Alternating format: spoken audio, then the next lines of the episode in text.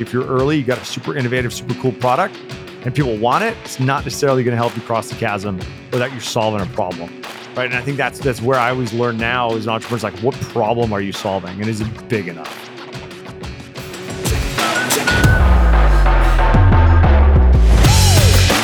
Welcome to In the Thick of It. I'm your host, Scott Hallrow.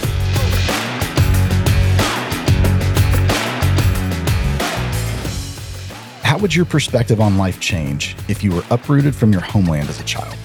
That question confronted Peter Matejcek when his parents fled communist Czechoslovakia in 1984, defecting to the West when Peter was just nine years old. After months in a refugee camp, they made a new home in Canada. In this episode of In the Thick of It, Peter shares how that childhood trauma shaped his optimism and motivation to help others as an entrepreneur. From starting his own computer repair business to launching an interactive video production company years too early, to now operating a video creation service for small business, he's persevered through failures and learned difficult lessons about sales, funding, leadership, and more. While the entrepreneurial path hasn't been easy, Peter credits his persistence to a passion for empowering people that traces back to the hardships he experienced at a young age. Joining me on In the Thick of It today is Peter Matejcek with INHouse Video. Peter, thank you so much for being our guest today. Scott, thanks for having me. Super excited to be here. So, your growing up was interesting. In fact, probably very different from any of our other guests. Why don't you kind of just lead off with that? Yeah, sure. Yeah. So, I was uh, born in 1975 in Czechoslovakia. So, in Prague during uh, pretty much the height of communism. And so, my parents decided to defect in 1984 uh, when I was nine. Uh, I had no clue. Uh, they couldn't tell me from obviously just I was old enough to be interrogated, so that was kind of an interesting thing. And then uh, we uh, ended up in a refugee camp for three months in Yugoslavia, and then landed in Ottawa in Canada just before winter, a good Canadian winter, and uh, it was good. I spoke three languages, and none of them were English. So yeah, that was kind of my hey, welcome to Canada. but yeah, English is not one of your languages, so that that was kind of my uh, my start to uh, a very interesting life hearing you say Ottawa the way that you did, you've clearly adapted to the dialect very, very easily. Right, exactly. Yeah. I mean, I can't spell. My grammar's horrific. I think that's why I'm in video because that doesn't count. All my customers and everybody knows, no, Pete can't spell. It's okay. But yes, the uh, the English language, yeah, you kind of do have to pick that up. Yeah. You said you spoke three languages, none of them English. What languages did you speak and do you still speak them? Yeah, so I still speak Czech actively, like with my uh, with my folks. That was the primary. The secondary language was a mandatory was Russian. You had to do that part of the communism infrastructure.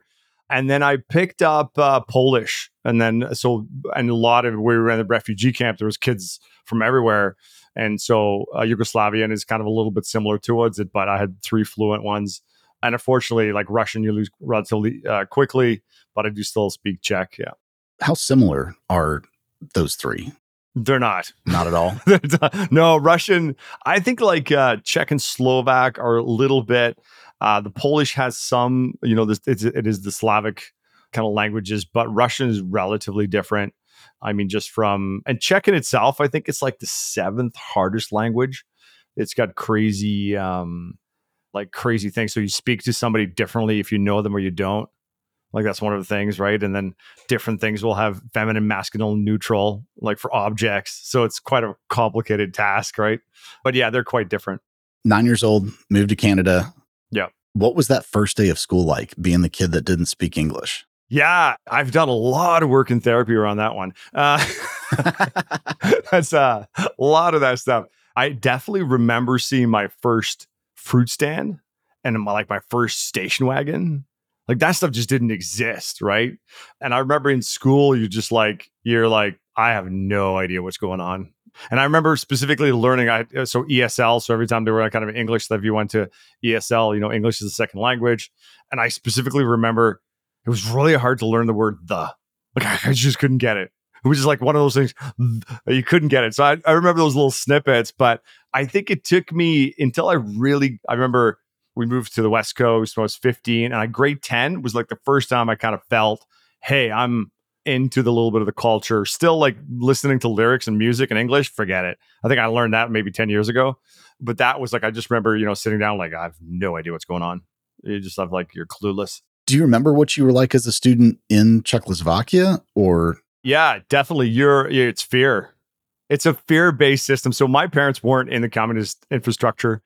Uh, they were quite against it. Uh, that's you know that's probably another podcast. So you're fear-based. You're, it's a fear-based system. fear of the government? Of course, in grade three, I wasn't allowed A's because my parents weren't in the communist party. Wait, so you're saying if you aced everything, the teacher was still not allowed to give you an A? Correct. Yeah. No. No. So it's fear. Like I think it took me not until like five or eight years ago, I managed to calm my body down of not getting spike of anxiety when cops drove by. Because I distinctly remember when I was seven years old being in a tank just in the middle of the street. And this thing's fully loaded. It's not a, it's like, hey, come on in. It's like you're in this big tank as a kid. You're like, okay, it sounds cool. No, it's a fully loaded ammunition driven tank with guys with machine guns just driving in the middle of the street. That's norm. So there's just, I remember, you know, I never, even in high school, I think I skipped two classes my entire high school career. It's just out of fear. It's like, you don't do it. You don't talk. you know, it's a fear based mentality, right? So I think that was, it was, I think I had great teachers and that they were there and a lot of kind of good friends and stuff. But learning was like, you're there to learn. You got to learn. You got to regurgitate. Otherwise, you know, uh, it's not going to end well.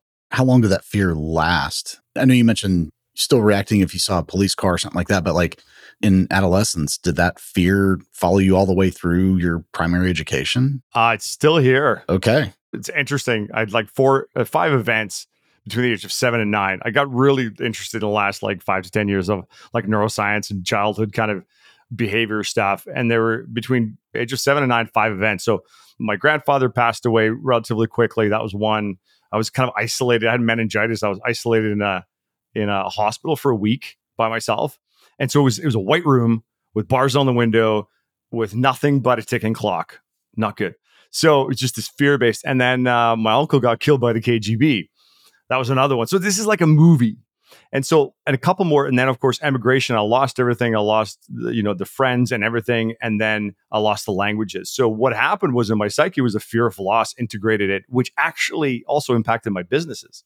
It's a fear of loss that's integrated in the subconscious, and even to this day, I'm trying to live not in chaos because my body as a as a kid was used to chaos. Like everything's going to fail, everything's going to go away the loved ones. So this subconscious fear base. So I had, you know, a fear uh, like writing. Uh, I went to university and I wrote papers. And I was like, yeah, I was sweating. And back then, I'm like, I don't know what's going on. It was just a four fight or flight scenario, right? And so it was an interesting thing that literally, probably in the last like three or four years, and I'm 48, that I'm really now starting to rewire, you know, understand it. And so it's a gift and a curse. I think I'm also meant to help people that in that future because I've done through so much. So that's kind of my next quest of training and learning. That's what I'm really excited to.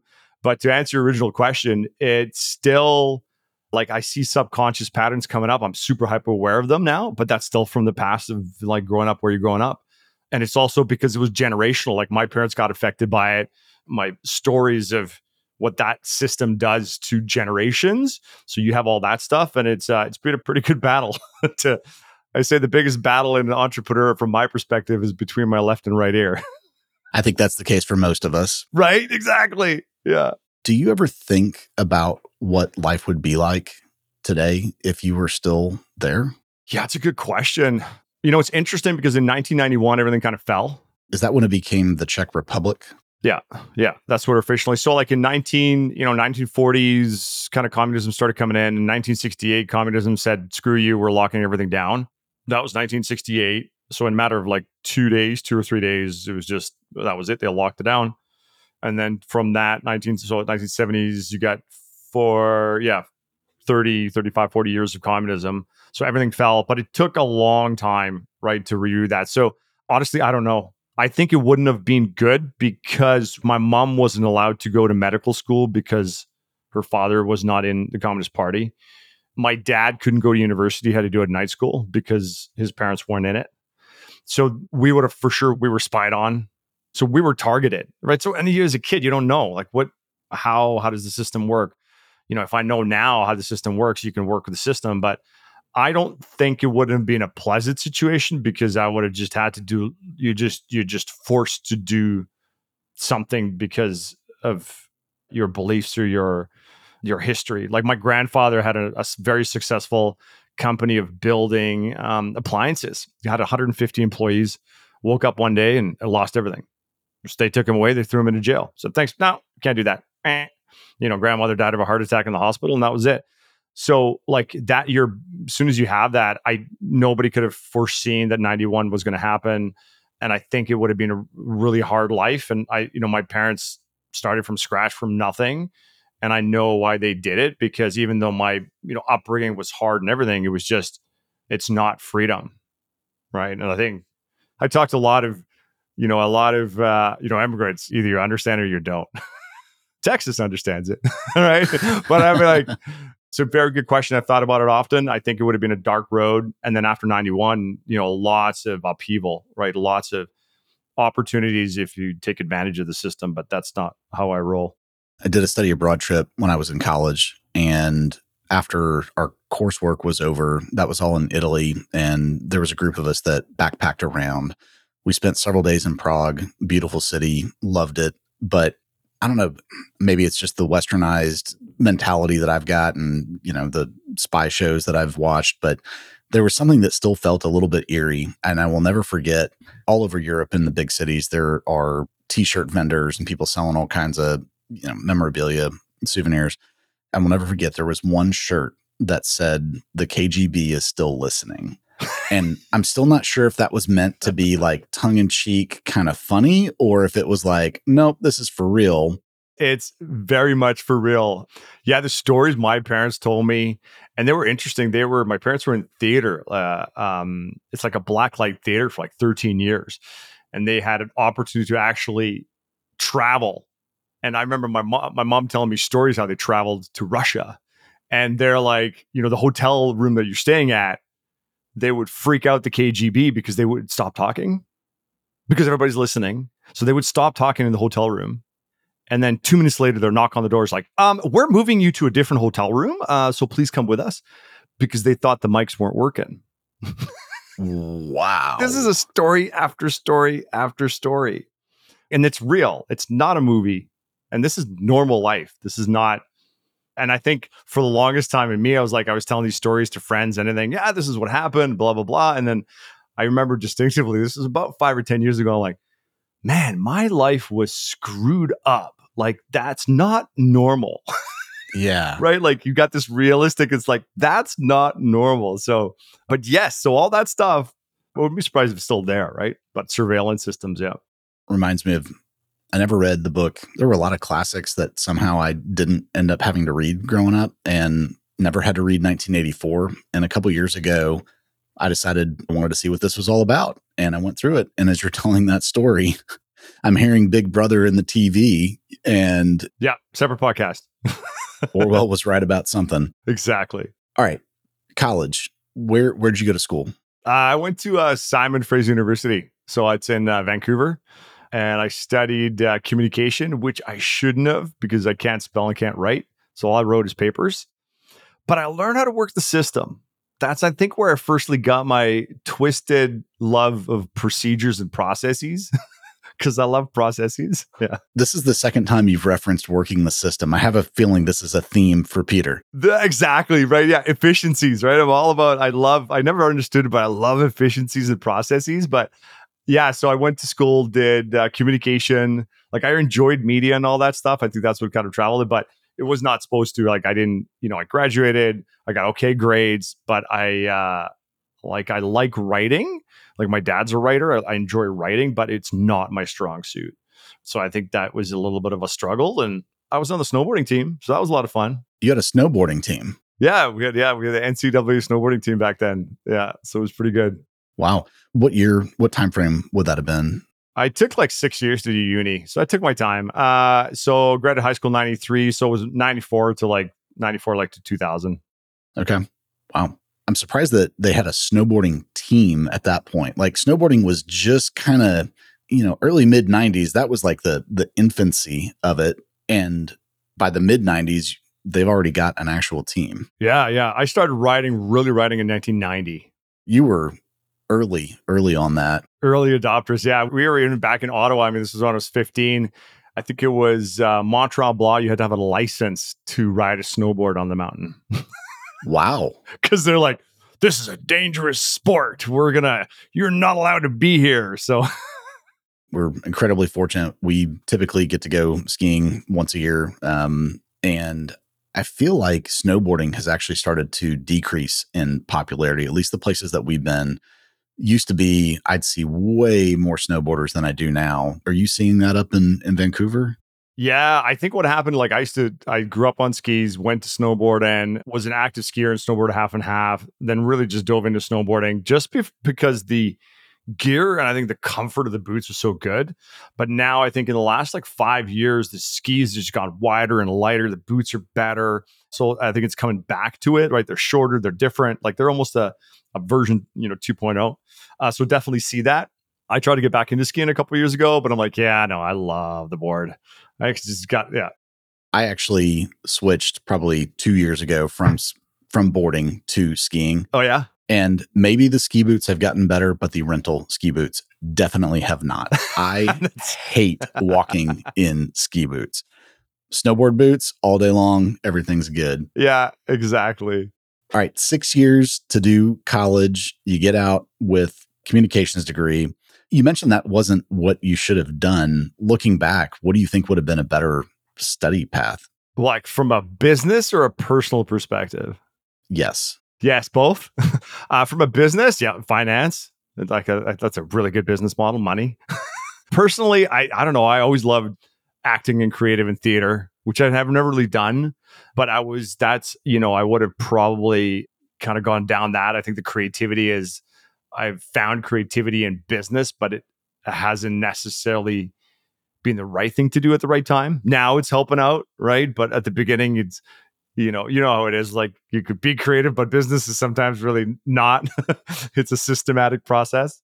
Do you think that's from your parents? You mentioned that they were both actors. Yeah, for sure. Just being naturally just creative. I have a lot of creative juices, which I think are sometimes I don't feed them as much as I should. So that's kind of the lacking, that's kind of missing, but everything happens for a reason. That's why I live by. So when I look back at why it happened, I know exactly why, you know, why things happened the way it happened outside of your business, do you have a creative outlet today? Do you do you paint? Do you do photography? Do you draw? Do you anything like that? I love bowling. I want a bowling league. so, I mean, I don't know how creative that is, but you know, hurling a 15 pound ball at pins feels really good.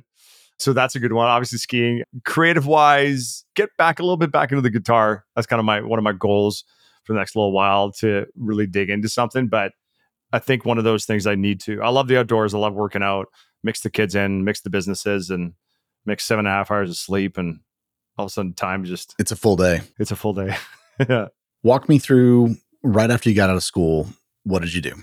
Yeah, it was interesting. I worked like in as a marketing minion for this uh, little tech startup company, and that kind of uh, I was like, wow, this desk stuff sucks nine to five kind of really sucks. It was I was not really meant to do that. I don't think I was a really good employee at all, to be quite honest. And then I did another one. I worked for Corporate Express, which was Staples. Actually, they bought Staples and did a little bit of e-commerce stuff. And that's when I noticed too. There was like this was back that this was back in 2002. They were like they had this online shopping portal and I was like, okay, let's automate it. Let's get all the sales reps to be able to use it and do it. And all of a sudden, I worked myself out of a job. And then I'm like, hey, maybe I'll try sales. And I really didn't like that. And then I actually ended up breaking my back snowboarding on a really small, stupid jump. So after that, I'm like, I'm not going back. And I ended up, I was always like into computers, just kind of stuff. So I'm like, maybe I'll just help fix computers. So that was kind of my first in 2002, I think was my first thing. I ended up being Pete, the computer guy this is on your own. You're not working for like Geek Squad or or somebody else. No, yeah, this was on my own. I think my first computer I took to fix, you know, I think I charged like 50 bucks and it took me 20 hours and right. The next one takes a 10 and so forth. That kept going for a while and then I moved to kind of Kelowna from Vancouver and started that here and it was a good little kind of business, little super small, but uh, that was kind of my first taste of kind of entrepreneurship I'm sorry, you said Kelowna. That's where you live now. Yeah. So Kelowna, BC, it's about four hours east uh, drive uh, of Vancouver, Canada, which in, you know, Canadian terms, four hours is like, you know, next block. It's really small. so that's like yeah. Texas. Yeah, exactly. Exactly. All right. Pete the computer guy. Was that actually the name of your business? That was the name. That was it. Pete the computer guy. Yeah. Registered, incorporated. That's on the tax ID. Yeah, it, that was it. I even got to the point where I had so many friends ask me to help fix their computers. So I used to wear a shirt to, well, I did two things when I used to go to parties. One, I had a USB stick with me because I'm like, yeah, let me fix it. Wow. while I'm drinking beer.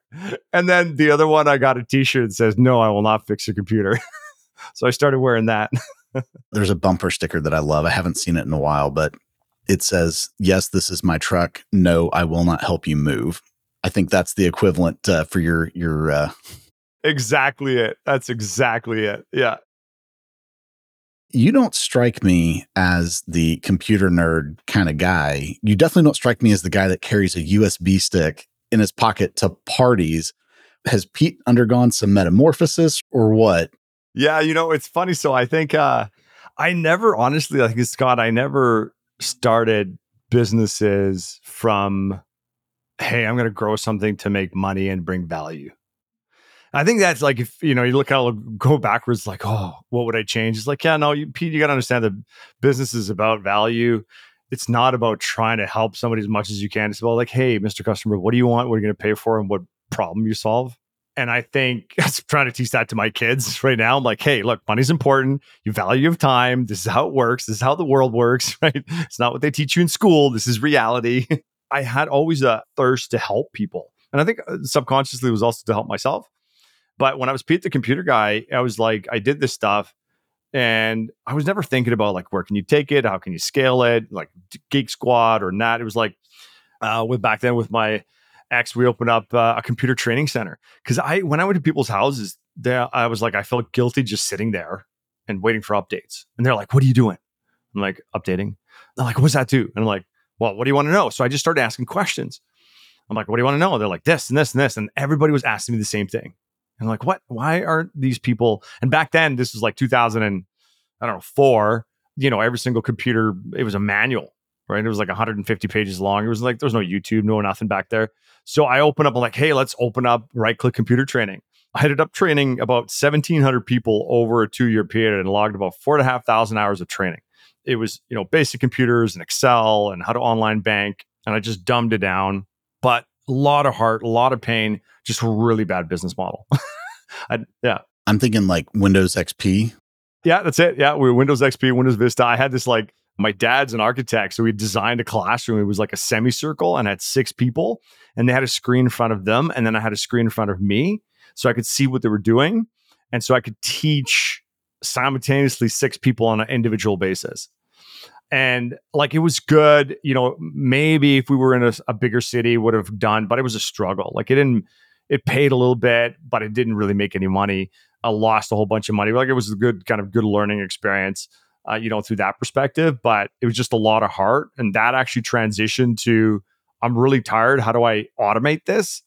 That's the automation piece and i created Ustream which was an interactive video company. And then Ustream was because I, I i'm like hey people are always making these mistakes. How do I? So I created all these tons of videos and and I put them into like a simulator environment. And but of course, it never went anywhere because it's way too early. But I had a mentor at that time who came in and said, "What is this?" I literally created a interactive video platform where you could upload videos and you could click on different things and it would lead to like choose your own adventure story. And this was in 2004, 2005. And so Ustream was created and that was kind of my first crack of like, okay, this was a little bit bigger, right? And we got some people together, and but um, it kind of always transitioned to kind of like, hey, what problem? I was never really looking at what problem can I solve. It's like, how can I help somebody better, right? And how can I help people more? But I never really understood what problem am I solving. That's kind of the thing you learn. With Pete the computer guy, you start off literally doing house calls, is what it sound like. Sounds like is that right? And through that, you develop this idea that people need to learn. And did you abandon the break fix kind of stuff at that point? Yeah, because we went full tilt on to um, the computer training. So all the customers that I had initially became the first customers on on it, and then I created a partnership with somebody else who fixed the computer, so we could still handle that part. But it was all full tilt on the computer training part. Did you keep a, a customer list of all those houses that you've been to to to fix things and send them like direct mail, or were you doing email? Like how did you how did you find those customers for training? Well, it's a great question. I think after, first of all, we did, you know, the typical failures. Radio didn't work. Uh, but then what worked was an editorial. So we had a paper write an article of us, and then we put like a free class in it, and that brought all these people. So that was the only way every month we did, took a half a page ad in the local newspaper and put a free class in there. And I, I ran the free class. And then at the end of the class, I said, Hey, here's some packages. And I learned the super hard lesson as an entrepreneur how to sell with fear of loss. It sucked. But you're like, if I don't sell these people, I don't pay my mortgage. It sucks, right? You you know this like that's what they don't tell you in entrepreneurial school. You hit those really dark moments. You got two options: either you die or you sell. So I learned how to sell these packages. It was like, hey, we had a techie pack and this package, and you know, here's the value of it. And then we sold it and then create enough revenue for that month and deliver the packages and just did it again and again. Yeah. But it wasn't not enough volume. There's not enough people in the town. It was too small and it just didn't, you know, and we never hit like business. I never took it from a business perspective or increase, you know, in, uh, increase the the cost of it because my my thing was I was like I just wanted to help people as much as I could, right? Keep the cost low and and do it, and that's still a mentality actually I carry today which is ironically helping now. But that was kind of the lots of heart. I mean, lots of really good stories that I have from people saying, "Man, thank you so much. I can communicate with my kids. I saw my pictures, you know, of the grandkids. Like that stuff. You know, you remember every time I go back and go, "Hey, we lost all this money," but I'm like, "No, I changed 1,700 people's lives." That's the way you got to look at it. Man, that's great perspective. One of our guests um, was on several months ago. Clayton Fleury owns a, a, a meat market in the town that I live in. And one of the things that he talked about that that just really motivated him was he wants to be that place and is that place where a family comes in after their kids flag football game and they're getting an icy and he's he's having conversations about you know how'd the game go? How'd you play? and and building those relationships and being you know being a place that's kind of a, a center in the community. And sounds like your your takeaway was kind of similar. Yeah absolutely. Yeah and i think that's where you know, if you look at it, I mean, I, I forget the last statistics, like especially in BC, like you got 90, I don't know, 90 plus percent of all those businesses are those, right? Like that's the backbone of like the Western societies, these small businesses. It's not the, you know, not the Googles or the Facebooks. Those are the Fortune 500. that's why they call it that, right? And I think it's the backbone. So definitely there was, you know, I remember for years, even after we shut it down, people remembered right click and, you know, I got I got little stories and newspapers. And so I often come back to that now because it's so easy, as you know, as an entrepreneur to go, man, that sucked. I failed here. I lost this. I screwed up here. Versus like what actually happened, what worked, you know, and how much of an impact did you make, right? So Right Click was the training company. Pete the computer guy was the break fix. You wind that down. Right Click was the training what was the demographic of your typical customer? Oh, baby boomers. okay. yeah. Yeah. Baby boomers. It's a really hard business model to teach them, but I have patience of Job. So that's like, um, yeah, it was just baby boomers. It was an older generation just scared of computers, right? That's kind of where it was. You just used a word, and it's a word that when it comes up, I always want to hone in on. You talked about patience. Patience. Do you consider yourself a patient person? Yes to a fault sometimes. Not for myself, but if I'm helping somebody, if I'm training somebody, if you're you're hiring a team member, uh, you're giving for sure. Yeah, 100%. Is that learned or is that something that's just innate in you? I think I've always had it because I think from immigration or that stuff, you just become a natural observer, right? Your heightened sense of observer is like, are you going to be my friend or are you going to, you know, eat me? so you kind of learn to be patient in every single relationship I think I've ever had. I valued, even if it's not good for me. You kind of, yeah. So I think that's just a natural of who. And now I'm really trying to balance it out. You know, when can you, you know, how much patience can you give and what's a good amount and to focus it. So I think it's a good thing. Right Click lasted a couple years, about two years. Yeah, went hard for about two and a half years. Yeah. And was the ultimate reason that you shut that down that just the financial aspect of it wasn't going to make? Yeah. No, exactly. I remember the accountant telling me like, "Hey, man, this is not making money." I'm like, "Oh, I'm not hearing that." right. The, the, the, classic, not listening to that. Uh, but then, yeah, I was just not making money, not at all. Going back to that patience piece, it sounds like people outside were speaking into the business and speaking into to you and saying, "Hey, this isn't working. You need to do something else." Was there that patience aspect of of you that's like, no, we just need to keep going. Need to give it a little bit longer. Need to give it a little bit longer. It's going to turn. Yeah, hundred percent. Yeah, I think that that's the you know entrepreneurial rose-colored glasses that often need to be ripped off later in life. and what was the final moment the straw that broke the camel's back or whatever you want to call it what was that final moment where you said okay yep this is it did you have like a lease that ended and you're like okay this will be the last day or? Yeah that's a good that's a good point. I think what we ended up i was like i was just like i i ended up doing this whole demo thing online and we had a website and then it created the interactivity and then it was like hey we got to find i had that mentor come in it's like wow this can be used for business. I'm like what do you mean? I'm like cool. And then it just happened. I'm like, okay, well, we know how to shoot videos. I was shooting a lot of videos back then just for it, and I never uh, did anything with it. I'm more of a creator, right? Like I'm a process creator and etc. So sometimes that gets into the entrepreneurial mindset versus like to look at all the bits and pieces of a business from a health perspective. Uh, and I think uh, it was like I picked up a project with the local university. That was like my first one. Like, hey, we have this interactive thing and it was like a recruiting thing and it was like all of a sudden you know we got i made five times more revenue than i did an entire month from that one project. And i think that just kind of led to that and i'm like um okay let's just you know let's just do these projects that we did these and they were like just bigger video productions they were interactive and it was it was way more lucrative from a revenue perspective.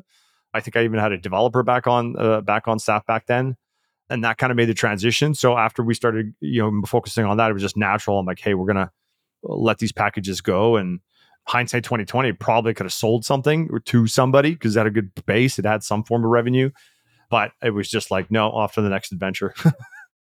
That's interesting. It was out of a new passion.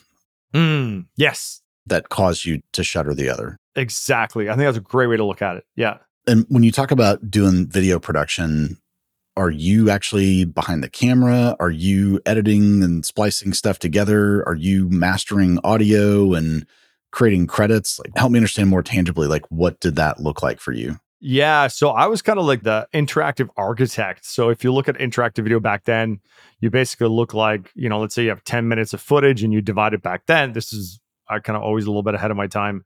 I had bite-sized pieces of information right? So I knew engagement times was the number one thing back then. So when we had a project, we're like, okay, hey, we have these 20 video clips. They're like 20 one minute video clips. And then I ended up hooking up, you know, with a proper videographer who could also do the editing. I didn't do much. Like I know how to edit a little bit, but I was never really a pro at it.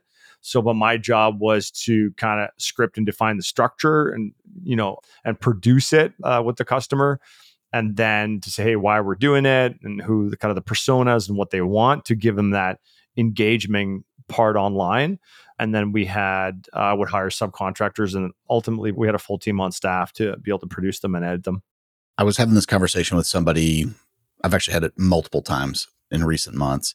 Thinking about this podcast, for example, today there are tons and tons of tools that are very affordable, very easy to use. It's very approachable there's all kinds of physical equipment that you can get that you can go to Best Buy, Target, Walmart, Amazon will have it the next day. And a lot of it is actually very reasonably priced, very affordable. And there's also tons of training available online to help you do these things better. I guess where I'm going with that is it is so much easier today for somebody to be a content creator. And I recognize that the content that you were creating was a little bit different than what we think of today when we talk about a content creator. But I mean, conceptually, there's really not that much difference. Do you feel like there has been a major shift in what's available to people today? Or do you look back and go, eh, it's same stuff, just different companies doing it? I think for sure the tools have gotten simpler. I think, you know, the distribution has gotten simpler. The just generally, if you're looking from a video perspective, the the pipe of the internet is much more, you know, used to as we're doing video now across the globe. I think where I always looked at video, I never looked at video as a piece of content. I always looked at video as a communication medium. And I think that's where I think there's still people, I think in the business world, they're still not looking at video as a communication stream. They're still looking at as individual assets versus like if you look at my kids, they're not thinking that video is a piece of content, right? They're like, well, it's just, it's a video. like I'm snapping you. Like, you know, here, here's what it is. So I think that's the big change. And I think there's still a continuation that's going to happen. I think a lot of, especially businesses, are going to still be waking up of how much video content they need to create. Like it's not one or two, it's like three to five a day. right. And, and, I think that's still going to be the next one. I think ultimately it is a it's an attention game. It's an attention society. So I think the fundamentals for sure. I think you know AI is going to rapidly help with that too, but I think you're still going to have to create the content, right, and be the person on the screen or share that value. So I think fundamentally it hasn't really changed, but some of the for sure tools or the understanding, yeah, but also, I think sometimes it can work against you because sometimes I'm like, I'm a video guy and I go on YouTube and I'm like, what are the newest cameras? I'm like, I just spent three hours and I'm lost. you could never keep up with it because no. you know tomorrow somebody will have something new. Exactly. Yeah. I've been shooting all most of my stuff is on the phones for years now. I have the DSLRs, I have the big things, and but those are I have also a, a tech museum, so most of them end up there. I'm a techie. I'm a gadget nerd, and yeah, there's a there's a graveyard uh, somewhere in my house. Actually, there's probably a couple of them. Amazing. Yeah. Let's pause for just a second on the work front. You've mentioned your kids a couple of times. Where in your business journey did you get married and start having a family? Yeah. So in 2001, kind of the first business started, and yeah, I got married in 2022, and then we had kids about uh yeah three years after that abby came so it was right in the thick of things. And i think both her and i worked on the businesses which wasn't necessarily smart you know at that time. We didn't know like we were kind of all in. But ever since then there's been plenty of times where i wanted to throw in the towel and go get a job for sure. I think that's a normal thing. But uh, that's been the journey. How did having kids change how you looked at the business or did it change how you looked at the business or being the guy without the steady paycheck? Yeah, I think it should have. It didn't. Why do you say that? Why do you say it should have? It should have. You know, I for sure that's one of the things is um I what I could have should have done differently is uh looking at things from a realistic perspective, being able to, you know, look forward and see, hey, is this a financial, you know, is there stability in this? Is there something uh, we should plan for if you got kids coming in? I think part of actually my, you know, the immigration part was living in a state of fear of loss. You're in a complete state of fight or flight mode. So it's it wasn't until literally I would say probably almost a year ago that I learned how to look forward to one or two years or plan one or three years ahead of time. I was very 90 days focused. And I think so having kids was like, yep, no, we're just having kids. Let's let's do it. They're not going to affect it. And let's in. You're in. I think it was great because a lot of times you you work at home. I, I've been working remotely at home even for like almost a decade. So that's always been good that I've been there. I didn't do much traveling. So that was a good thing. Uh, but financially, for sure, there was definitely hardship in that side. But I think, you know, me and my ex, we always had a really good idea of, or good that kids just don't slow down your life, right? They're part of it. You make them integrated and we had three of them. We even have one with special needs. So that kind of put everything you know so three is a lot of work. So you just kind of do it right? You like a little bit blur and do it. I've got three myself and i i agree. Three is a lot. Yes. You mentioned making the kids part of it. You know they're part of the life.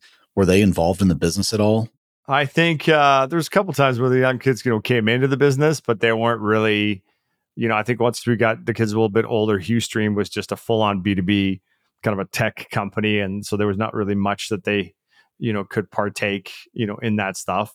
I think for sure they hung out by the office a bunch of times, but that's probably the extent of it. Okay. All right. Back to Huestream. you were ahead of your time. Walk me through the the life of Huestream.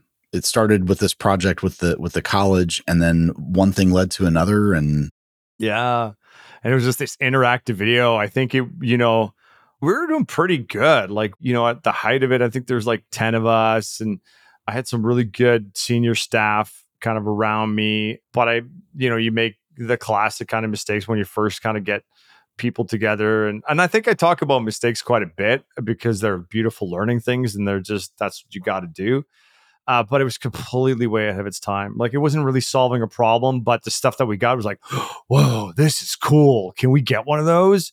But that's not solving a problem, right? And back then I was like, look at these stats. I remember this one company we had, they were awesome. They were great, great customer from our perspective, and they were a customer for years, and we did a bunch of projects for them and substantial ones.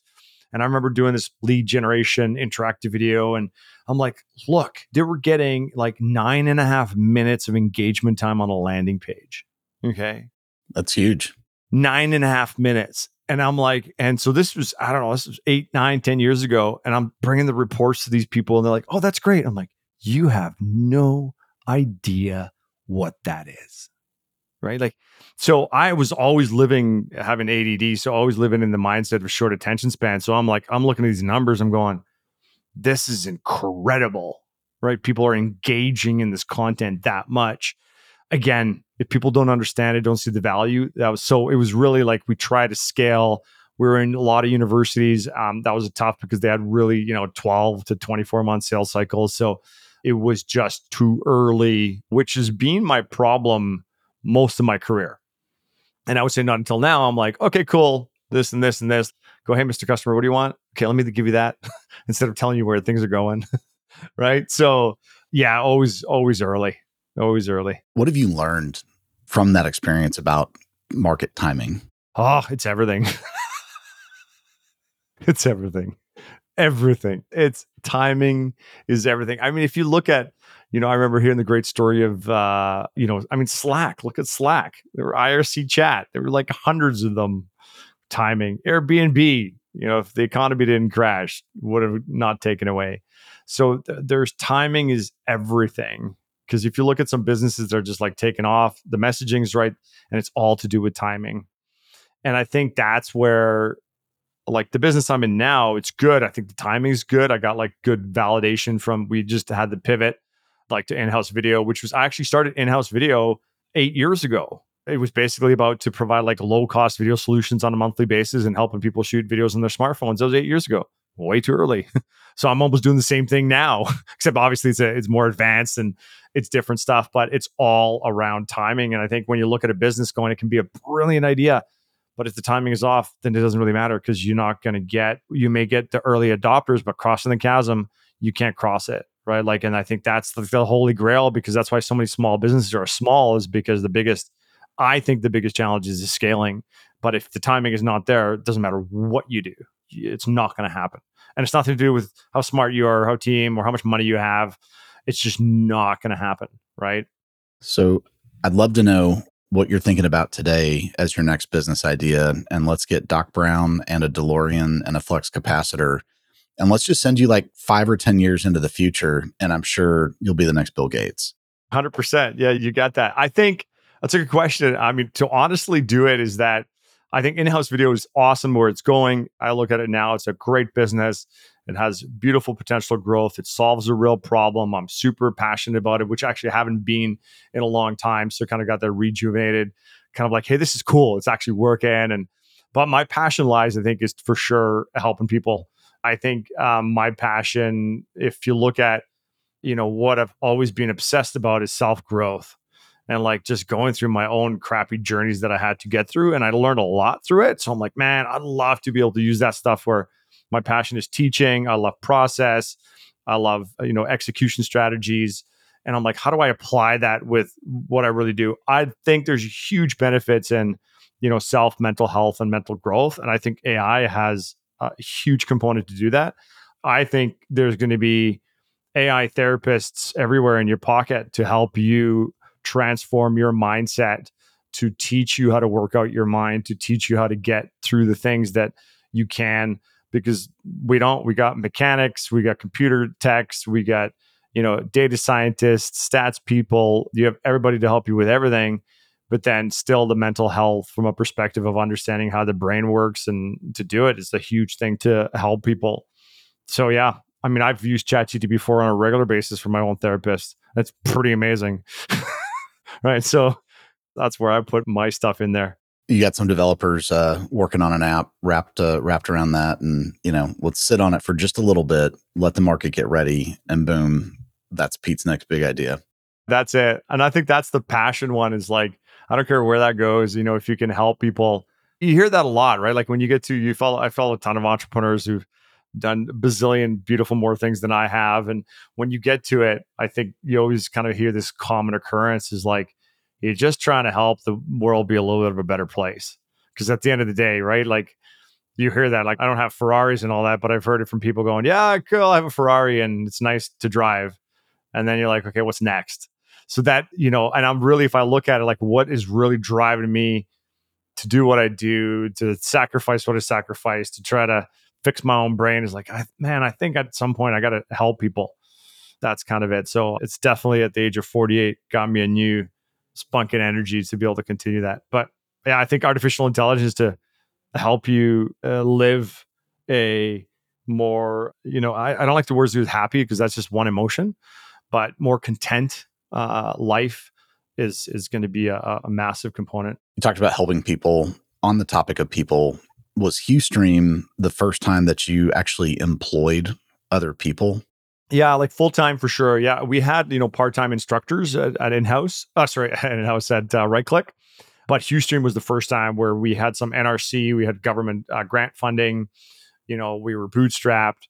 We were trying to raise some funds, but we never ended up doing it. But yeah, that's when we had a team and project managers and producers and obviously like shareholder structure. Yeah. All right. You hire your first employee. You've been you've been self-employed at this point for how long? Probably like yeah, six six years, six seven years. Yeah, man, time flies. Walk me through the thought process. What was the point at which you realized I need more hands? I need to hire people.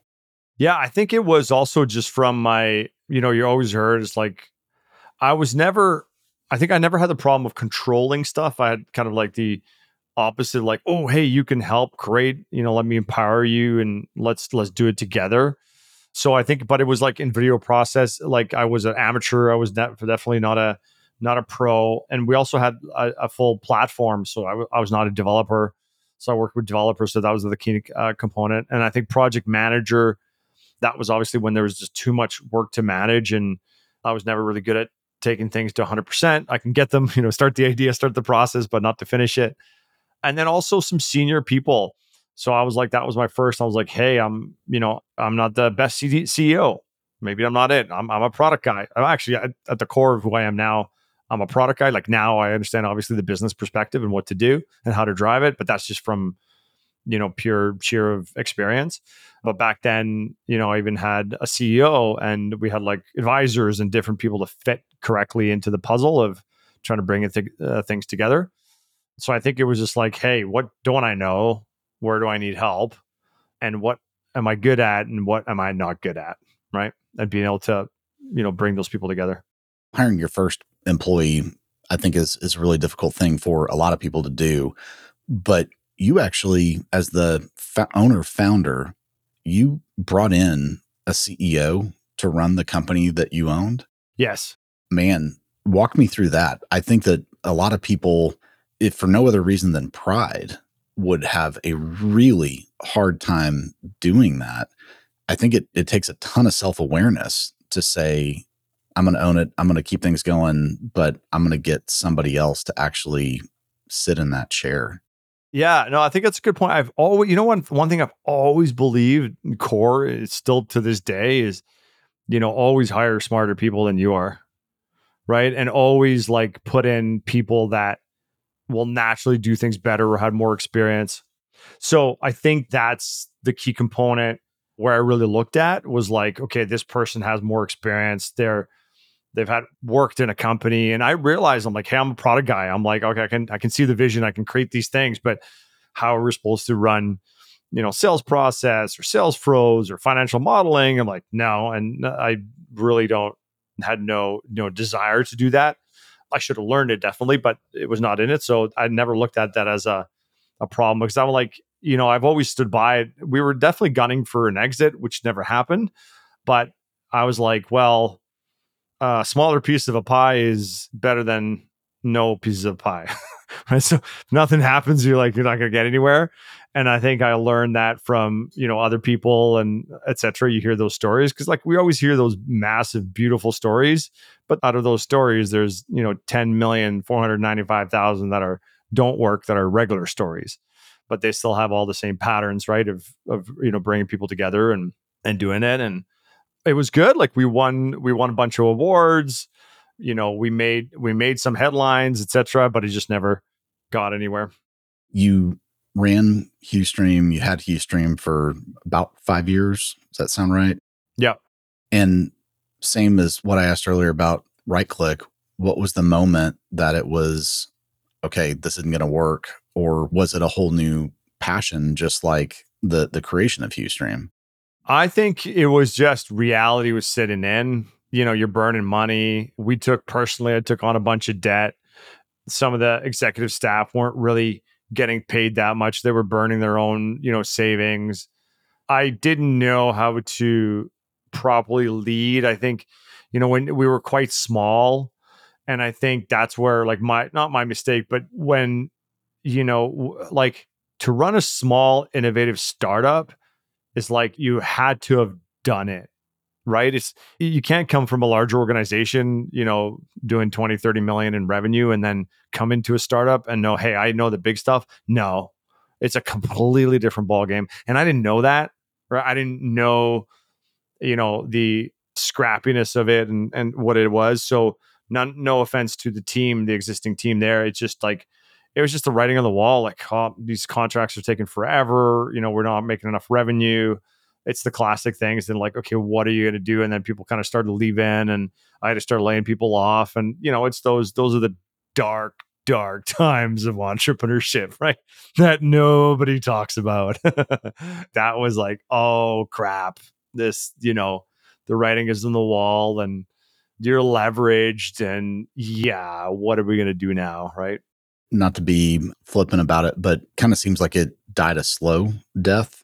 Yeah for sure how long was the downward trajectory demise the downward yeah i think it's about a year probably yeah yeah right like you because we had pretty long sales cycles and they just they weren't just coming in and I mean, there's definitely stuff we could have done. Like going back, I know exactly where we would have taken the company, but that's you know that now, right? You don't know that beforehand. Hindsight's twenty twenty. Exactly, exactly. So yeah. You said something a second ago. You you talked about you had taken on debt and that senior folks in the company were eating into their own savings and and not taking much of a paycheck was kind of my interpretation of that. How did you motivate the people to stay because for a lot of people if i'm not getting paid i'm i'm out of here but somehow you managed to keep them on for some amount of time making significant sacrifices themselves yeah i think i was and i'm trying to get that back in my life right now an optimist at heart. So you know you want to have that optimism you want to have that vision and i had always this passion and vision and okay we can do this and we can do that and we can do this and we can do that and so i think that also allowed me to close deals that i probably shouldn't have like I remember closing some six figure contract over a phone, just being like, yeah, this is great. This is what you need to do. And they're like, okay. I'm like, that shouldn't have really worked. right. Like you know, that was not a sustainable, predictable sales model. So I think a lot of time, like my passion and my energy kind of brought the wrong filter to reality. And I think that just happened, you know, to the people around me and all that stuff until kind of reality of the numbers like, yeah, these numbers suck. Right. So in tech sales, salespeople are somewhat notorious for saying yes to whatever the customer asks. Of course, it can do that. Right. yeah, exactly. The story you just told about that six figure deal you landed with a little bit of charm. was that one of those yeah sure it can do it and you're going back to your developers and like hey guys i need you to work uh, i need you to work the weekend to incorporate this or was it a different no it was kind of a different like it was just like we were able to sell this newness and the vision of this whole interactive technology that kind of nobody else had and it was so unique that people were buying it but they were buying it from a sense of you know, when there's like, you know, I had, I had kind of the privilege of working with some big companies like Microsoft and IBM and Lenovo's and the big stickers where they got budget to play to just try things. And that's not a reality of where you're so, you know you're buying something to solve something. And I think that's where also the my enthusiasm back to your original question is I was able to keep these people and customers and everything around was from that creativity and that enthusiasm and like, yeah, we're closing these deals with these big companies. I'm like, yeah, but they're in reality, they're they're just testing things out. Right. They're not like you're not really solving a problem. Right. It's not it's not going to be like you're not gonna it's really hard to find other. So I think that was a little bit of a detriment to the whole, you know, to the whole thing where I think if you're early, you got a super innovative, super cool product and people want it, it's not necessarily going to help you cross the chasm without you're solving a problem right? And I think that's that's where I always learn now as an entrepreneur, is like what problem are you solving, and is it big enough, right? What was it like shutting down the business? What was that like emotionally? What was that like in terms of like the logistics and and the things that you had to do? Did you have to refund money to to customers? Was this a subscription model and people had prepaid and now you know the service is shutting down? What was that time like? Yeah, it sucked, all of it. right? I mean, everything sucks in that. You let you know. I think the hardest part is letting people go.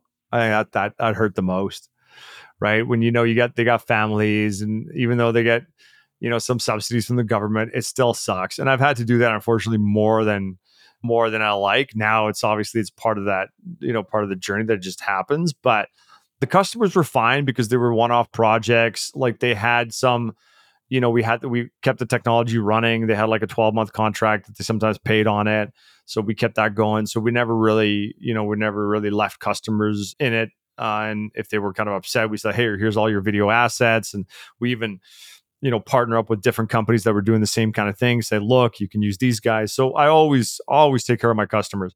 I've always taken care of customers, even if um, I got to give them stuff away for free to help them out because you don't want to burn any bridges and you don't want to do that. And that's also what brought me back here because some of the customers I've had I've known for a decade and I'd phone them up and like, hey, I got this crazy idea. They're like, sure, let's do it.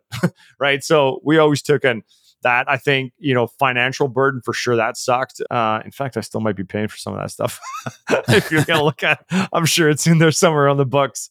But uh, yeah, no, that that sucks. There's doesn't matter how you look at it. It's just and then the the thing is, once you make the decision, like you got to make the decision. There's no going back. There's no wavering. So I think once you make the call, you're like, oh, and you know, it's gonna the conversations suck and everything, you know. But I think that's I don't know. There's no other way to learn. Like you don't find that in business school. You know, shutting down a company, letting people go, letting the dream go. Yeah, you can't teach that in books that you got to unfortunately, you know, we I've always heard that too. Scott, I don't know if you heard that. Is like, you know, most people entrepreneurs succeed after three failures, right? Like you got you got to you got to burn and die three times. I'm like, I'm right on it, and I can see it. Like I'm right on the money. I'm like, I can hundred percent tell you why. It just makes perfect sense because now you're like, okay, I'm not going to do that again. I'm not going to do that again. Okay, if I do this, right, you just you just know. So that's an interesting journey. I was going to lead into this next kind of portion of the conversation with you, you seem like a glutton for punishment. But what you just yeah. said, what you just said, no, I think that was incredibly valuable. You took what you had learned and you had a new vision for something else and you were undeterred. I mean, I think a lot of people would have gone and, and got a, a regular steady paycheck after after this. But you said, no, I'm gonna I'm gonna take what I've learned and I'm gonna go do this next thing. Walk us through what in-house video was and I guess kind of how it may have gotten birthed out of Huestream. Yeah, I think it got birthed out of uh, one financial necessity because I was carrying back then quite a bit of debt load.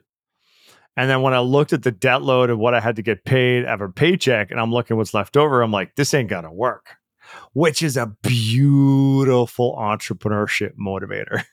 That's a good way of looking at it because I think a lot of people would look at that and they'd be paralyzed. Oh, I definitely was paralyzed. But you, I think the that is the like I think I realized I, I do a lot of journaling and I write that quite often. I was like, I am celebrating not giving up.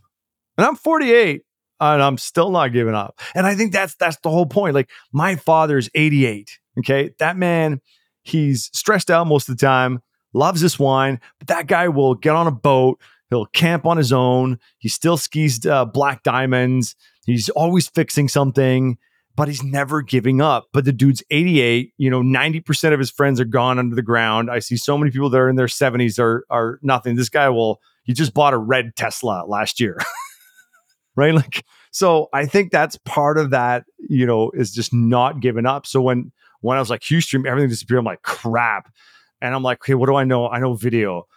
Okay, uh, I know how to create video quite well, and let's use smartphones because I, that's the future of using smartphones because back then it's like even now you know it's like hey you want to show somebody up and film some videos and have a video director or whatever it's like 20 grand i'm like for 20 grand i can create 30 videos right so that i saw where that was coming i saw where the smartphones were going so that was kind of an innovation and i knew video and then i'm like okay what do i need i need monthly predictable revenue i'm like perfect so let's do these monthly models again it was a little bit that was like service as a software right so which is now you have that, right? Like a service as a software model.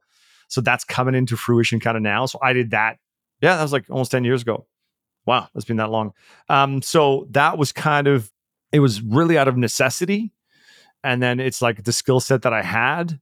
You know, I knew kind of editors, or I could, I knew how that model worked, and so I just kind of kept going in the in the video base. I think out of pure necessity from a financial model perspective. All right, walk us through what in-house video does this version or last version? This version now? Let's this start new, with the first. Yeah, the first version was we were basically going, hey, listen, how do we, you know, bring more video content to companies uh, and make it cheaper and better and faster? And that was by utilizing, you know, smartphones. And then we would do the editing for them. And then we even got to the point where we tried training companies to do in-house video on their own. Right. Because I always loved to train and empower people. That was always kind of my passion inside me was to help people make better. And again, it was just like we had some early adopters, but again, it was just a little bit, you know, back then people were like, we're not shooting with a smartphone. We're not using B roll. We need professional videos. And I'm like looking at YouTubers. I'm like, no, no, you don't. You're going to get your ass kicked. I'm like, why would you spend 20 grand on a video? Spend a thousand bucks and give the 19 grand to YouTube. Like, that's smart. but again, now people get it. Now people understand it. So back then, they still, I remember I was at a Microsoft conference once shooting, this was years ago. I was shooting everything on an iPad while all these like video production crews around me. I'm like, yeah, I'm shooting on an iPad. Like, you know, and is it, are you going to get more views than me? No. So, you know, again, that kind of philosophy that kind of kept going and, you know, kept going through. It was a pretty good little system. I did a lot of stuff, a lot of work with Microsoft. We did a lot of training. I trained a lot of companies how to do internal stuff.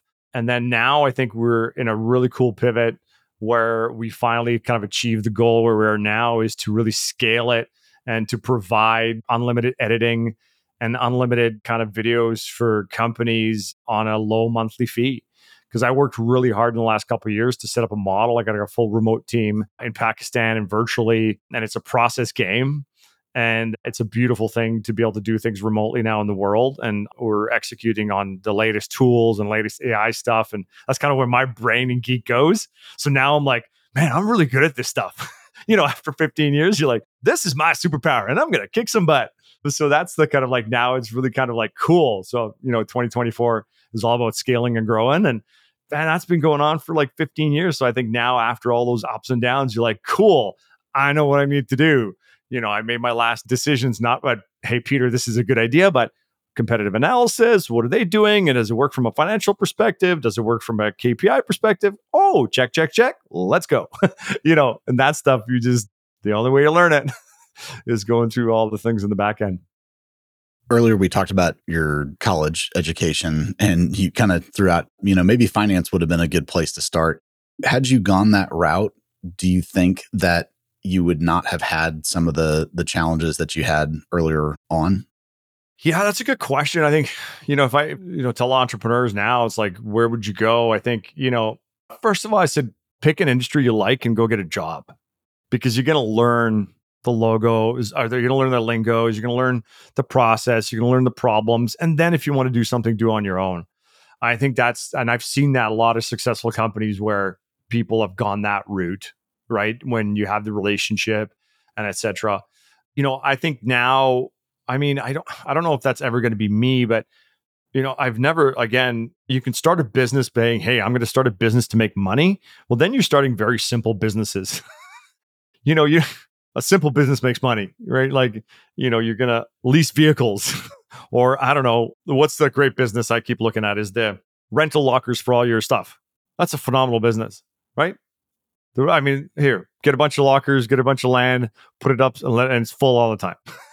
That's a good business. It's not innovation, but it's a really good business. And I've often looked at that. I'm like, am I, you know, should I start thinking like that? Sure. I now I do a little bit for sure, because obviously you need the financial stuff about it. But I think I'm always going to innovate. I can't, it's not me, it's not who I am. So I think going backwards, it's kind of hard. You know, what would you say to go backwards? But it'd be definitely a different kind of life. And I think it would be like my dad always says, like, you got to work on your own. You can't trust anybody. That was my business training. And you kind of like, okay, work on your own. Don't trust anybody. That's not the right way you want to do it. Right. I, am trying to teach my kids. I'm like, look, you look at the value. What problem are you solving? Right. So my youngest comes out. It's like, dude, I got this idea. I'm like, cool. Okay. What problem are you solving? Uh, nothing. It's like, there you go. It's not going to work. Right. Or you do, if you want to do something passionate, well, that's a passion project. Look at that.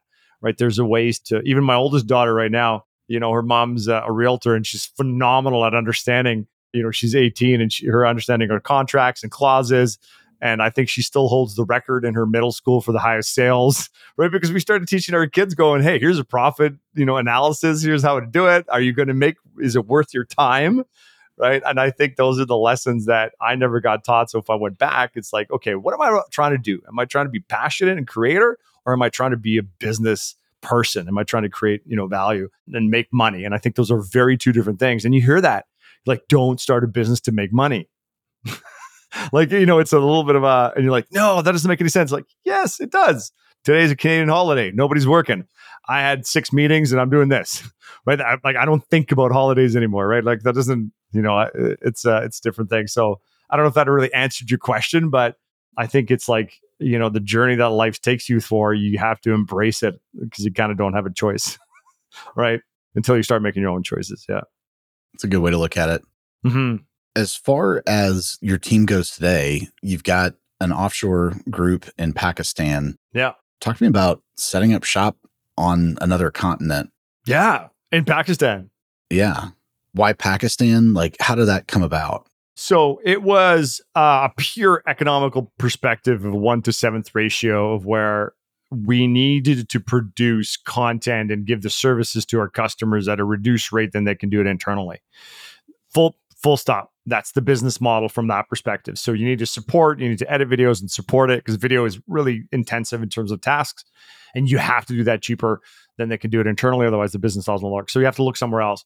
I ended up being in Pakistan. I've used Upwork forever, found great people, designers, and I happened to find somebody there through somebody, and it was it was in Pakistan. It was great, and I started learning the culture and I started learning the people, and then. I learned the women are amazing. My entire team is all women. They're phenomenal. They're brilliant. They're highly educated. They work incredibly hard. They're so gifted, which I think sometimes Western people now take for granted, you know, how like what work is.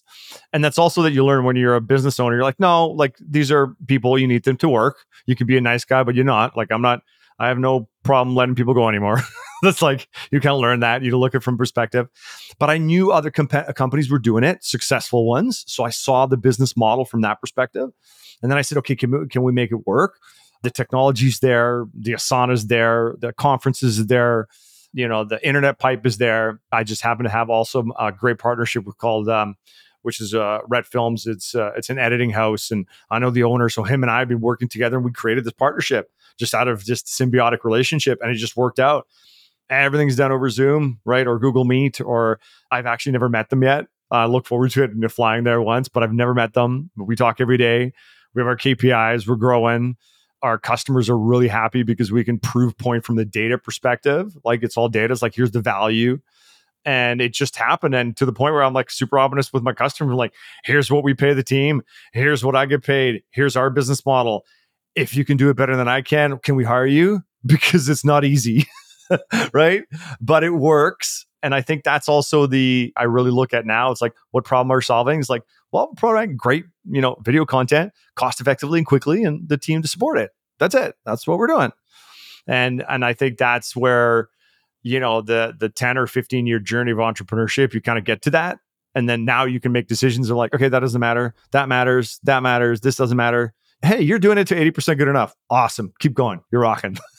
you know, doesn't have to be perfect. So um, I think out of business necessity where video came and where the markets went, and I always knew, like even three or four years ago, I'm like, everybody's gonna know Upwork. Why is that like agencies have used that for a secret forever? I'm like, why would that be a secret? Mr. Customer, you got Upwork, you can hire them directly. What's the problem? You don't want to manage them. We'll manage them for you. Right. Like that's kind of where, and I love transparency. I don't hide anything you know, I should be more strategic. I'm like, I'm not. I don't hide anything. So it just kind of naturally came up. I learned the culture. I learned what's important to them, how they value family, and you know, I keep empowering them. They're like, what about if we make a mistake? I'm like, don't worry about it. Just who cares? Nobody's going to die. but we're going to lose some money. I'm like, no, don't worry about it. That, doesn't matter. So I'm like empowering them. It's super cool to see that, how like what's important to them. There's a whole, there's no, they work so hard. I'm telling them, stop working. I told one of my senior, I'm like, you check your email, you're fired. because they don't have that understand that concept. So um, it's been awesome, and I'm really passionate. I'm like, I, I want to grow to like a company of 100 beautiful people, mostly women there, because I just want to empower them, and I think it's going to happen. And I think we have really good visions, and it was kind of meant to be. Do you see yourself expanding into some other geographies to have some diversification in your your labor force? Um, you know different parts of the world are kind of volatile and and does that ever cross your mind 100% you know we do a lot of celebrations right we do like you know daily huddles right and you start off with celebrating what are you celebrating and my team says yeah i'm celebrating electricity today and i'm like right wow i have nothing to complain about i'm like kids come here nothing i'm like here come here what your ps5 is not working because your controller ran out of batteries come here I'm gonna I'm gonna show you what the real world is. So you know, knock on wood, it hasn't impacted much. But you're right, the politics stuff. There's sometimes in there. I'm like really. I'm like every time I talk to them, I'm like, yeah, I'm good. We're happy. You know, I'm I have nothing to complain about.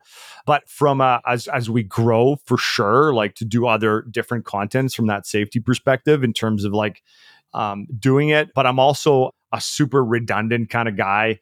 So we're so process you know heavy and oriented i don't have like one team member can do everybody else's job i did that. I always had a i love technology from being a little bit of a geek guy so i love servers and scaling servers. And i'm like why can't we do that with you know people? Why can't we do that with procedures and processes? So i've uh, in the last year we didn't kind of really acquire any more customers on purpose. We just really processed everything to the point where you know everything's driven by kpis and we can go hey if some person's sick take the time off. Like they have massive families in Pakistan, like really big families, right? And so somebody's always kind of getting sick or something, and like you have to, I'm like, we're not messing with that. If your family needs you, like you stop, you put your laptop down, and the rest of the team's got you. That's why we got Asana. That's why we got Slack. That's why we got procedures and processes and playbooks. It's all in there. And so that's always my vision for it. And I think that's also, you know, keeps our customers in it. Uh, but in the future, for sure, we can go like, uh, you know, the Philippines is a good place to go. Uh, Lithuania, that's also a great place to go. We even have like South Africa, and some of those ones are. I've done some testing in South America and different things and different cultures. But yeah, I think it, it's a global workforce is, you know, it's awesome. Yeah, and it could be all done, right? Technology, it's all there. Did your team start fi- by finding people on Upwork, and and it was you sent one project off and and it went so well you said hey i want to do more with you and and from there was it like who who do you know yeah once i learned the culture and then once i learned the right the people to get and where to get them and what we're looking for and i was like that and then it's like who do you know? And they know a lot of people right? Like western culture it's really hard to find people sometimes. Well their families are so big they know it right? They know each of the people and who they work with and uh, so we've been super lucky to to be able to do it to find great people and especially at the early stages when one day, one week you're doing this, the other week you're doing that that one, and they've never seen digital tools, and now they're like pros at you know Asana tasks, KPIs, and metrics in a heartbeat. right? That's another thing that also, you know, it came out. So it's a beautiful thing. And I sometimes get on these huddles and they start talking Urdu. That's their language, Urdu, right? And they, then I'm like, and then they, I get on the call and they stop and they change to English. I'm like, no, keep going. it's cool. I want to hear you guys, right? Because they're like, you just like get it on. It's like, so we're totally multicultural. I'm like, I'm the only English dude. Um, and it's awesome. I mean, and especially even now, like the editors on the full team, sometimes they don't speak English, but we have such processes and AIs that you can just it's going to be you know it doesn't really matter where a person is and what they are and especially with youtube and if you give if you just believe in people and you give them like i've always treated them like no whatever you guys need let's make sure you, you're sleeping make sure your family's good and that's the first place and they love it. I'm super um you know honored to have them what are the biggest cultural differences? Oh i think they're the female work ethic is extraordinary because they do everything. And then I just want to empower them because they empower me, right? Like that's how it works. I think again, it's just like we in the Western culture, yes, we have to, you know, keep the freedom going the whole nine yards, but we're very lucky. So I think that the cultures that they live in, sometimes, you know, we went to all working at home because just from a safety perspective, you know, women traveling in the evenings is not safe. You know, there's those culture things. You know, they have regular brownouts and regular things that are coming out that you just like, wow, that just still happens quite often everywhere else. That's a big culture shift. And I think one of the biggest ones was like, I do a lot of empowerment for them to believe in themselves to make decisions. Cause that's another thing I've learned is like, here's like, people are like, of course I'm right. And they're like, no, we don't believe that we're right. And I'm like, no, you're always right. I always tell, we have a laughing joke. I'm like, what's Peter going to say? Yes. Because give me your idea. We have like, hey, if it's a problem, give me three solutions. And what do you think you're going to implement? I'm like, yes. Right. So I think that was a culture shock. It's a great one because I love to empower. But that was like, you know, their belief in saying, hey, it's okay uh, to make decisions. And I'm really trying to like, I've, one of the things that I'm actively trying to learn how to do is to make leaders, not managers, which is harder to do than I thought. But once you turn them into it, like how well it's running, how well they're doing, it's amazing of where people have real they've had no understanding of technologies or Asanas or workflows or you know uh, google drives or any of that nature. They came from a, a paper based you know educational system and then within months they're driving strategies and doing things for uh, you know massive organizations worldwide with much faster turnaround and accuracy than anything else. I think some of our biggest problems right now is just sometimes we can't get the spelling right from the editors, right? Sometimes we misspell the stuff on videos and it drives our customers nuts. I'm like, look, if that's the worst thing that we're doing, you know, misspelling something, I'm okay to do that. That's okay. You know, that's a, that's a mistake that we can kind of work on. So I'm in awe as to what, you know, that side of the world, how awesome they are and how hard they work, right? From a workflow standpoint, do you handle the customer interaction? You're the face to the customer and then you're you're conveying things back to them or do you have your team in Pakistan actually interacting directly with customers? They run the calls fully. Yeah. They run the calls fully yeah. I had to put definitely a couple like strategic people in there right so so natural people i have like a perfect mix of more creatives and more structure and you put them together and you give them a good process they do it and of course, I'm always available, right? So my clients always know it. In fact, I usually get on calls. I'm like, "Hi," and they're like, "Okay, Pete, can you get off because we need to get work done?" right? So, so I'm actually slow down the process. But no, I've even this new package that we're launching. Niab, she's one of our customer success manager. She's going to be uh, the creative. She's going to be a remote video director. She's phenomenal right? So I think it's just I've also I mean I've been in video for such a long time where I've been able to process everything to the little detail so then I set them up for success. You know, I don't set them up for failures. I taught them how to ask questions if they don't know, right? And just really have, you know, confidence and accuracy in how to communicate with a client. And those are kind of the basic stuff. And I think also me, you know, having all those thousands of hours of training helps, right? So I can articulate the things. But no, they're running calls and they're doing everything. And then they interact with the entire editing team. And we have, I mean, the total of us right now is about a dozen with the creatives and and it's a humming system. I think we, you know, last year we produced about 400 or 500 videos. And on average, we have about three to 5,000 tasks a month in Asana that we plan through. It's a machine and it's just getting started. What parts of the job do you enjoy the most? Flowcharting processes. It's I don't know. Uh, I think I think creating something. Ooh, there's a problem. Like how do we solve it? Right. Like that's kind of the. I think that feeds my ADD brain right now. I'm way more. I was talking to one of my mentors and I was telling him about like, hey, I think I need to help people in the future, like heal some of the stuff through the the anxious attachment style or the stuff that I went through and I really learned. And because I see a process in my head, he's like, dude, ever since I know you be creating processes? That's all I've been doing. And it's right. Like I have these like, you know, kitchen cupboard, they're like this acrylic stuff and you can write whiteboard markers. I've filled that thing so many times, right? I'm like, okay, that, that's where I get lost. So I think that's the stuff I really enjoy. Obviously, talking with customers and empowering them is is awesome, and empowering my team. You know, I think at the end of the day, if you make somebody's day better and you empower them, there's nothing better, right? That fills your cup. So, but yeah, processes, process. I kind of love the process stuff. What do you enjoy the least? What do you wish you could just have somebody take away? Running the company. yeah. um, you know, it's a good question. I think, you know, the financial stuff, yeah, it's getting okay. I definitely started to like embrace a little bit of the numbers and you got to go perspective. Writing my own content and marketing, like right now, we're just redoing the website and you know the fastest way is for me to write it because i'm in it i see it i know what it is and especially working with chat you know you can do it i hate that stuff but i know now i'm like i just got to grind through it and get to it you know to get where we want to get to. I would say sometimes emails or sometimes doing the stuff that is just a mundane task where just my brain doesn't have enough dopamine to do. And then but i'm learning to just lean into the stuff that's difficult and hard and do it and push through it to rewire the brain. But yeah there's you know i think there's the 20 30% of stuff you're like and it'd be nice like i can vision you know having a bigger team and you have somebody marketing and stuff and you have everybody but at the end of the day you're still going to have to make decisions. You're still going to have to do the hard stuff.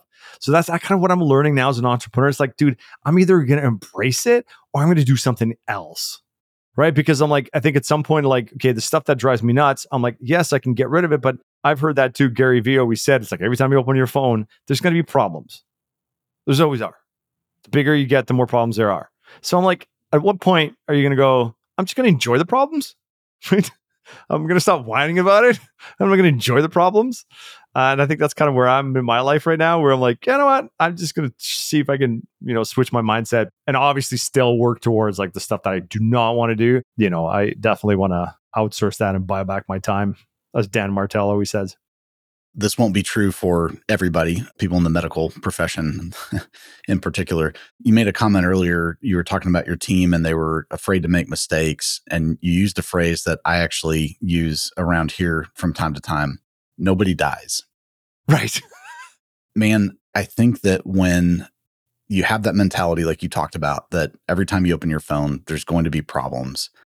If you can couple that with the mentality that nobody dies, at least in, uh, again, in our world. Yep, exactly. I think that makes it a lot easier to deal with the problems or, or at least the mental aspect of how you deal with the problems.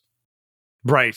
Yeah. No, I think it's 100% correct. I think personally, I made problems way bigger than they were just from my fear based background.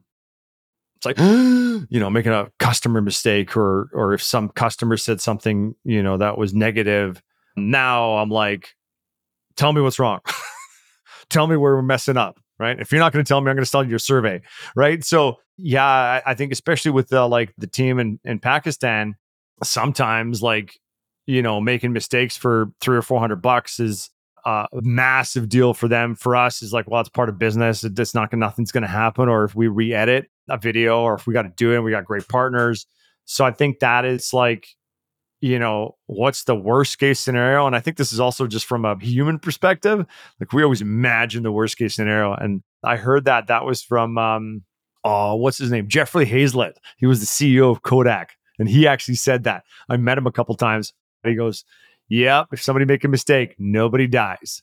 And you're like, right. And his mistakes he was talking about, they're like millions of dollars. right? And so it's like you kind of look at it going, ah, you know, nobody's going to die, and you know, we're all going to learn from it, and you know, I think that's a big thing to kind of live by. Definitely, three kids. Mm-hmm. What do you think they'll end up doing? Will they go on to start their own businesses as well? Would you advise them against it? Would you do like your dad did and say, don't trust anybody, go do it yourself? That's a, uh, so my oldest one, I think, is going into real estate because her mom's in real estate. And if you look at the time versus output from a revenue perspective, it's a really good business. so I think we we talked about that. Plus, she really likes it. And I think the other two kids, you know, we're talking about what, you know, my youngest who's eh, we talk about what he wants to do and he's still kind of floating back and forth, but we do talk about quite a bit the importance of money, finances, which I think that I certainly my, you know, where like money is important and you know people say well money doesn't buy happiness i know but it does help a lot right so and i think that what i teach the kids was like trying to there was a couple times where you know we'll like you know we teach the kids lessons like hey cool you're going to help us with this chore or something and here we'll give you the money and then you're like that's it I worked that hard for that. I'm like, yes, there's your lesson, right? there's the value of what you're doing. Or, you know, a couple times they start understanding going on, man, that's really expensive if you look at this economical state. I'm like, okay, you're 13, you're starting to understand it. So I think that, you know, and then combining it, I think, you know, that people say, uh, there's that misconception, not misconceptions like, okay, follow your passion and follow his, your stuff. I'm like, no, I mean, 20, 20% mm, of the time is going to suck, but there's definitely like, there's, you can choose what careers or different things to do. Why? But I know my youngest one starting to see is like, no, I, I like the freedom. I like the time. I like to be able to like not control my stuff. And I'm like, so he's getting it, but I'm like, all right, buddy, but we gotta let's learn how to create value, right? So I'm probably gonna like, okay, if you're gonna start something, it's gotta have value. You're gonna have to solve a problem. And I think those are the things that I keep teaching my kids to like, those are the kind of the real business lessons, timing, value, and you're solving a problem. And people want it, right? And there has to be also competition if you don't have competition, it's not a good sign. you're not Revolut, you're not Google, you're not Facebook. Forget that. you know, you know, focus on the stuff. So I think that's a little bit of a different conversation than my dad had with me. I think about the story you told about being in school in Czechoslovakia. And even if you aced the test, you weren't able to earn a top grade. I think about entrepreneurship where there are no caps, there are no limits. You put in the effort, and it doesn't always work out, but oftentimes it does. Do you think that that experience, maybe not just that one isolated kind of part of being there, but do you think that that has been the big driver, the big motivator for you to continue this entrepreneurial journey? Yeah, I think so. I think I'm wired from that experience never to stop and never to give up. And I think that that quest to kind of heal the child has been so strong. And I think that's part of that whole journey. Like I was, you know, when when I started this company or a kind of a couple of revisions, you know, you're quite privileged where you know when you got a team behind you and i went through some hard times where i literally had to dig in and I work with my therapist and I had to rechange some uh, neural pathways in the brain one by one, which means every two or three minutes I have to stop and do specific exercises. Well, I did that for two weeks and I maybe worked one hour a day. Right. And that was the gift, right, from the entrepreneurship journey. So I'm like, can I ever give that up? I'm like, no, you know, I'm not going to give that up. Right. I, and I think that's also what's driving me and I'm for sure like, and I've seen that before in the past is like, you know, the people who've had really, really, and I've heard this before, it's like you can only go as high in life as you being low. right. And I know people that are just like this, normal, nothing wrong with it. Absolutely nothing wrong with it. But I'm like, I can't do that. My life's like, ah, I'm like, nah, I'm just embracing it. Like that's the embrace. And I think that's from the past, from you know, the trauma from the learning. My parents had, you know, a bunch of successes and a bunch of failures where, you know, we're like, yep, we're selling the house because we can't afford the mortgage. Let's go. You know, my dad, even too, he was like, he was what, mid 50s when we had nothing and he had to go back to Czech Republic and start something. And sure enough, made it happen. Right. So there's, that's another thing that you obviously see from the outskirts. And, and I think I've really in the last, year really started looking at all of my the failures in life as beautiful gifts and learning things and going, man. And it's like, now I ain't giving up. I'm just starting. yes, body's a little bit more tired in the morning. You know, when you hit the gym, it's a little more creakier and all a little more yoga, right? It's like, okay, you know, you can't, you know, more sensitive to food now. You got to eat clean. But I think the mind is just getting started. I imagine that with right click and Huestream, there were probably some some dark days. Yeah. And you talked just a second ago about you can only go as high as you you've gone low. If you could go back and talk to yourself knowing what you know now on those darkest days, what would you tell yourself? Very good question. I think that one is, you know, when you first are in it, you think this is mm-hmm. it. Right? You like you're in it and you're like, this is it. This is the lowest point. This is how it's going to be. There is no end.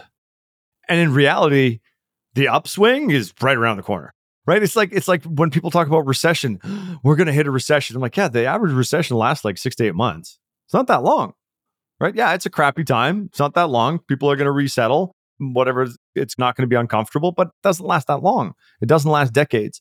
And I think if I went and said, look, when you're in that, you know, look around, you know, let go of the rosy colored glasses, look at the truth, right? So the questions that you're asking yourself, if they make you feel uncomfortable, get to them because that's going to show you the truth. Like lean into the discomfort. Know that the stuff can change in a week, and it usually does, right? It usually changes in a week. Like it changes fast. And then that, I think, what I would say, and hey, you're going to have this again and again and again. And that's just, it's not only entrepreneurship, but it's life. And I think that's the whole thing is like, you know, what I always teach my kids is like, look, you're to, happiness is one out of 17 or 20 emotions you know, sadness and feeling guilt or feeling shame. You don't want to stay in there, but it's to happen. And it's okay to feel those. I had a phenomenal therapist one day told me it's like, you know, emotions are like a wave. And where we really screw up as adults is we we try to force the wave not to break. and you're holding up all this water and you're spending all this energy just trying to go, no, no, I'm not going to feel it. It's not going to break on me versus like, let it break, feel it, it's going to last probably a couple hours. It's going to suck. And then guess what? You're going to feel way better. so I think that's like, you know, going back to entrepreneurship, look, learn from it. There's always a lesson. Everything kind of happens for a reason. You know, open your eyes. Yeah, it's going to suck. You know, so get off the booze, make sure you eat well, get a lot of sleep, exercise as much as you can, you know, and you will get through this a lot quicker than you think. So that's looking back and there's a lot of great wisdom. I love that image of trying to stop the wave. You you, you can't stop the wave. No. Let's talk about looking forward. What's next? Ooh, yeah, I'm really excited about INHouse version 362, whatever, whatever version we're on. um, I even got over the guilt going back. I'm like, I've changed the company name so many times. Like, no, I'm going back to INHouse. I'm really excited for this model. I think for the first time, everything's like it's the right place. I made the decisions by data. Like it feels good. I've never been this energetic in a long time. And I think that's a lot of like the self growth I've worked on. But I'm really, I'm also seeing a vision where like this is not an end all and a be all. I like, I want a great company. It's going to produce a lot of great people. It's going to do financially well. I can see it. And then I'm like, okay, then I want to really lean into potentially helping people because I love creating content. I've created so many courses. Like I'm thinking, I'm like, why did I go through this? Right? Like, why did I go through training, failure? You know, I had a great marriage for 18 years, didn't work out. I got these three kids. I'm an immigrant kid. I got PTSD. I get ADD. I got all these stories. I never given up. And then all of a sudden, I'm like, I have a phenomenal team and I can grow a phenomenal company that knows how to acquire customers online, focuses on video content, and we can dominate in video. And I've, I've created like thousands of videos. And then I've trained people. I'm like, okay, I got to combine them. Right. Like that's my like, and I love neuroscience. I love all these things. I don't have PhDs or anything, but I have like several therapists tell me, Peter, you have two honorary PhDs because you come in here so freaking educated. I'm like, all right. So I just got to believe in myself. Okay. So I think those combinations, like really what it is, is like that's kind of what I'm like, man, I got, I, I'm like, I'm ready to kind of, I feel like I'm just starting again. And I feel like I got a ton of energy and passion. And, and I'm also committed, like financially, it's a good driver. You're like, okay, you know, that's always a good thing to go. But there's just a lot of good things happening that are colliding at the right time you know, both from my perspective and everything. And I think also having a digital media company behind me will help me accelerate helping a lot more people on a broader scale, which I love to do. What that exactly looks like, I don't know. I have some ideas, but I told myself I cannot start anything until 2025 because nope, I need to focus on on 2024 for uh, you know scaling INHouse. So it's simple scale. Those are my two words that I'm focusing on. Simple scales, right? Simple scales, fancy fails. But I'm really, you know, I'm seeing like hey, what quote unquote a purpose is or why I've gone through and what I naturally love to give and to help people. And yeah, it's some pretty exciting times. You know, I'm sure there's gonna be hard times. It's gonna suck. Get up at five o'clock in the morning, go to the gym. It always sucks. But, you know, I think there's some good stuff happening. Peter Matejcek, thank you for being on in the thick of it. Thank you for having me, Scott. It's been a true pleasure.